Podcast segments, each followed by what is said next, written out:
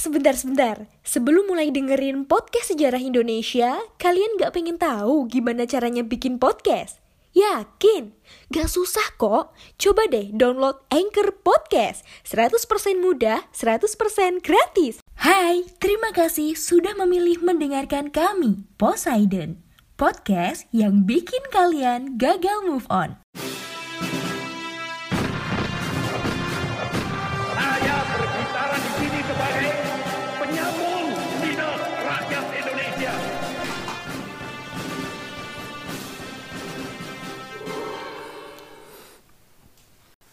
Halo teman-teman, sobat pendengar podcast sejarah Indonesia. Kembali lagi bersama saya, Saifuddin Alif Yang akan mengisi segmen History for Life.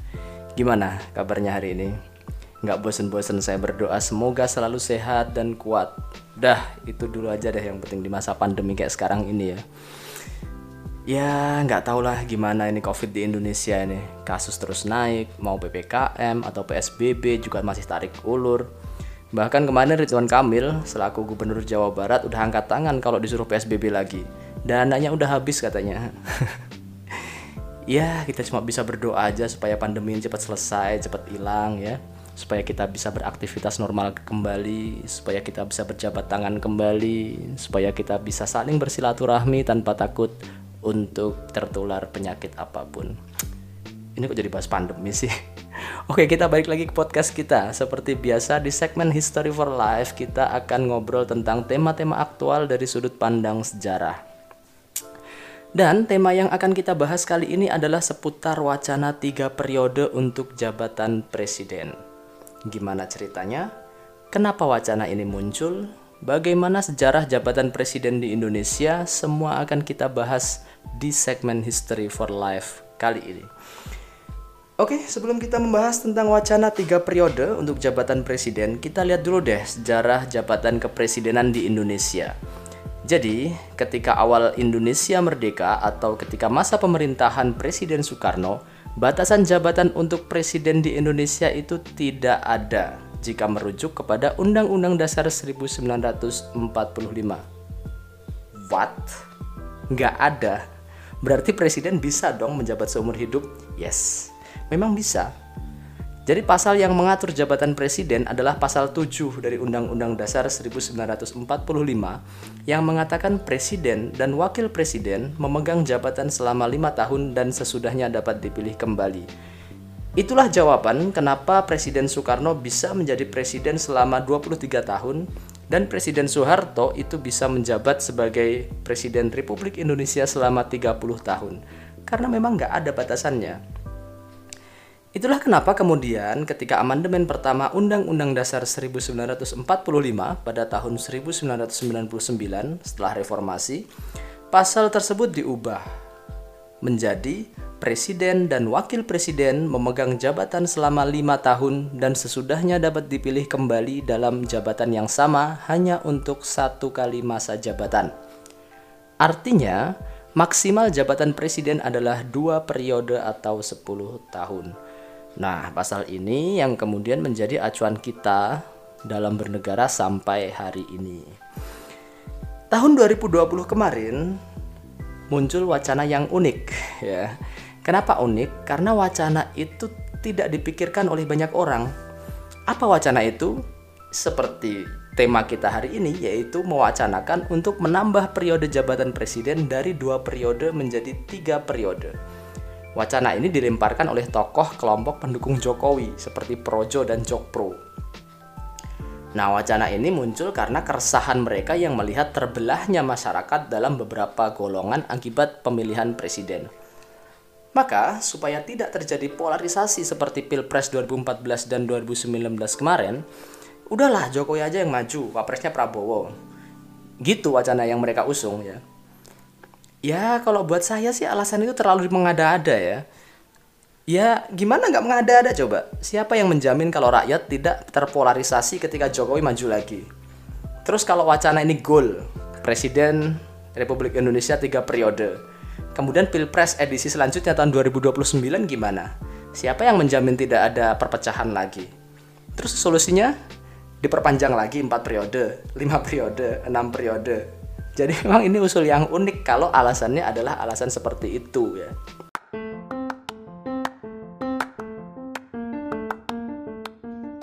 Halo Sobat Poseidon, kalian pasti sudah tidak asing lagi dengan Anchor. Yap, aplikasi penyedia jasa untuk para podcaster pemula dan juga pro. Buat kalian yang pengen mulai nge-podcast, langsung download aja Anchor di App Store ataupun di Play Store. Di sana, kalian bisa nge-podcast dengan banyak banget pilihan background musik. Setelah itu, kalian bisa mempromosikan podcast kalian ke mana pun. Secara otomatis, nanti akan di-sharekan oleh Anchor sendiri. So, tunggu apa lagi? Cus, nge-podcast bareng Anchor.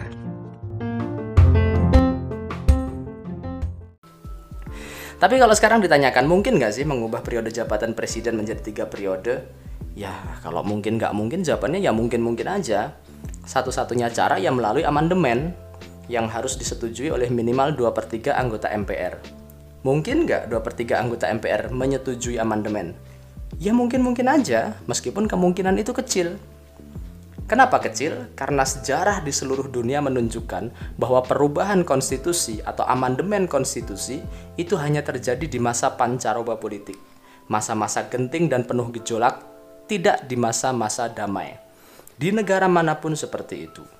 Jadi ya agak sulit dan kurang tepat jika amandemen dilakukan di hari-hari ini ketika wabah Covid masih belum dapat diatasi secara total oleh negara. Nah, sekarang coba deh kita timbang-timbang tiga periode jabatan presiden.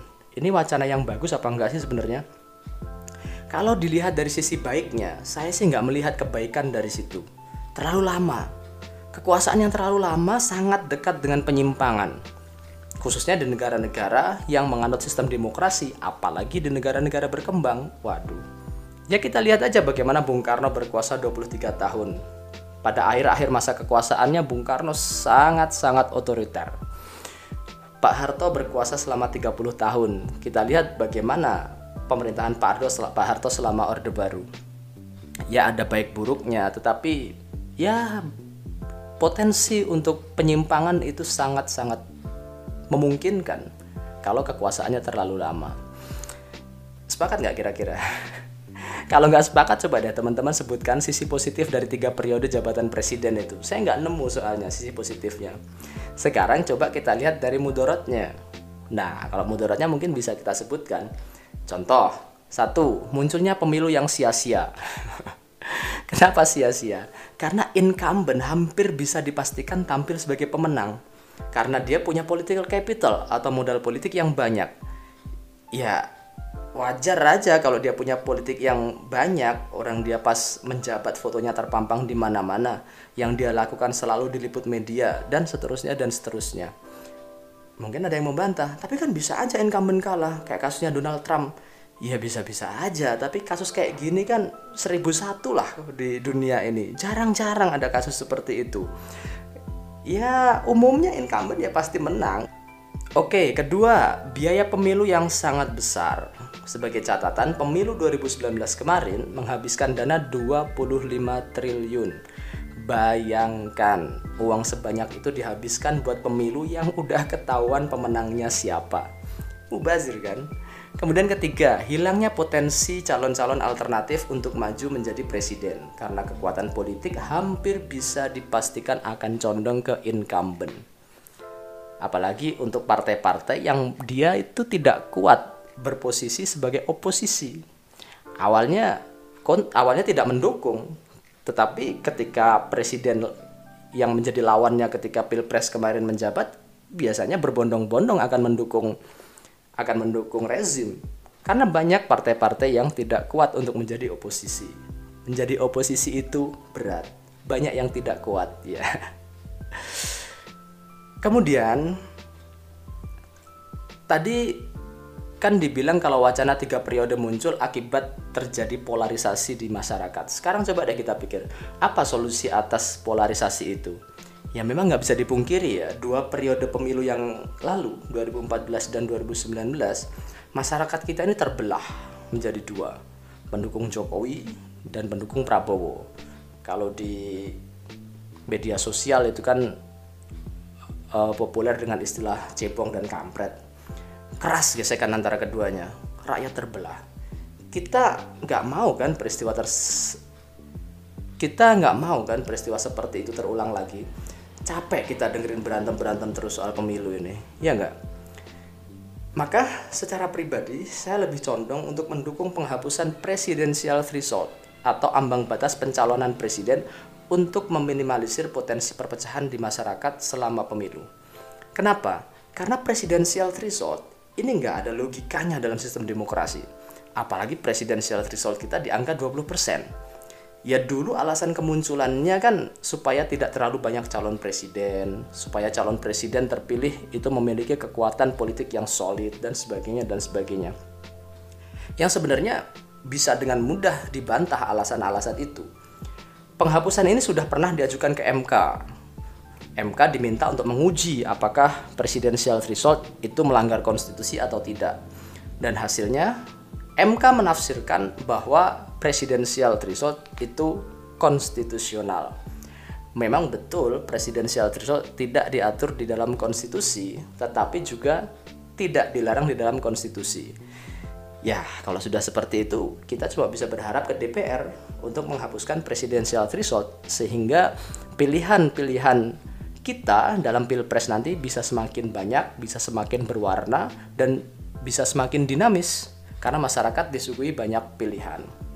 Jadi kita hanya bisa berharap kepada DPR untuk mengubah undang-undang itu. Itu pun kalau kita masih mau berharap, ya. Oke, terakhir, kalau ada pertanyaan gimana masa jabatan presiden yang ideal menurut Anda? Nah, kalau saya pribadi cocok dengan pendapat dari Prof. Salim Said. Apa itu? Masa jabatan presiden udahlah cukup satu kali aja. Tapi waktu menjabatnya diperpanjang.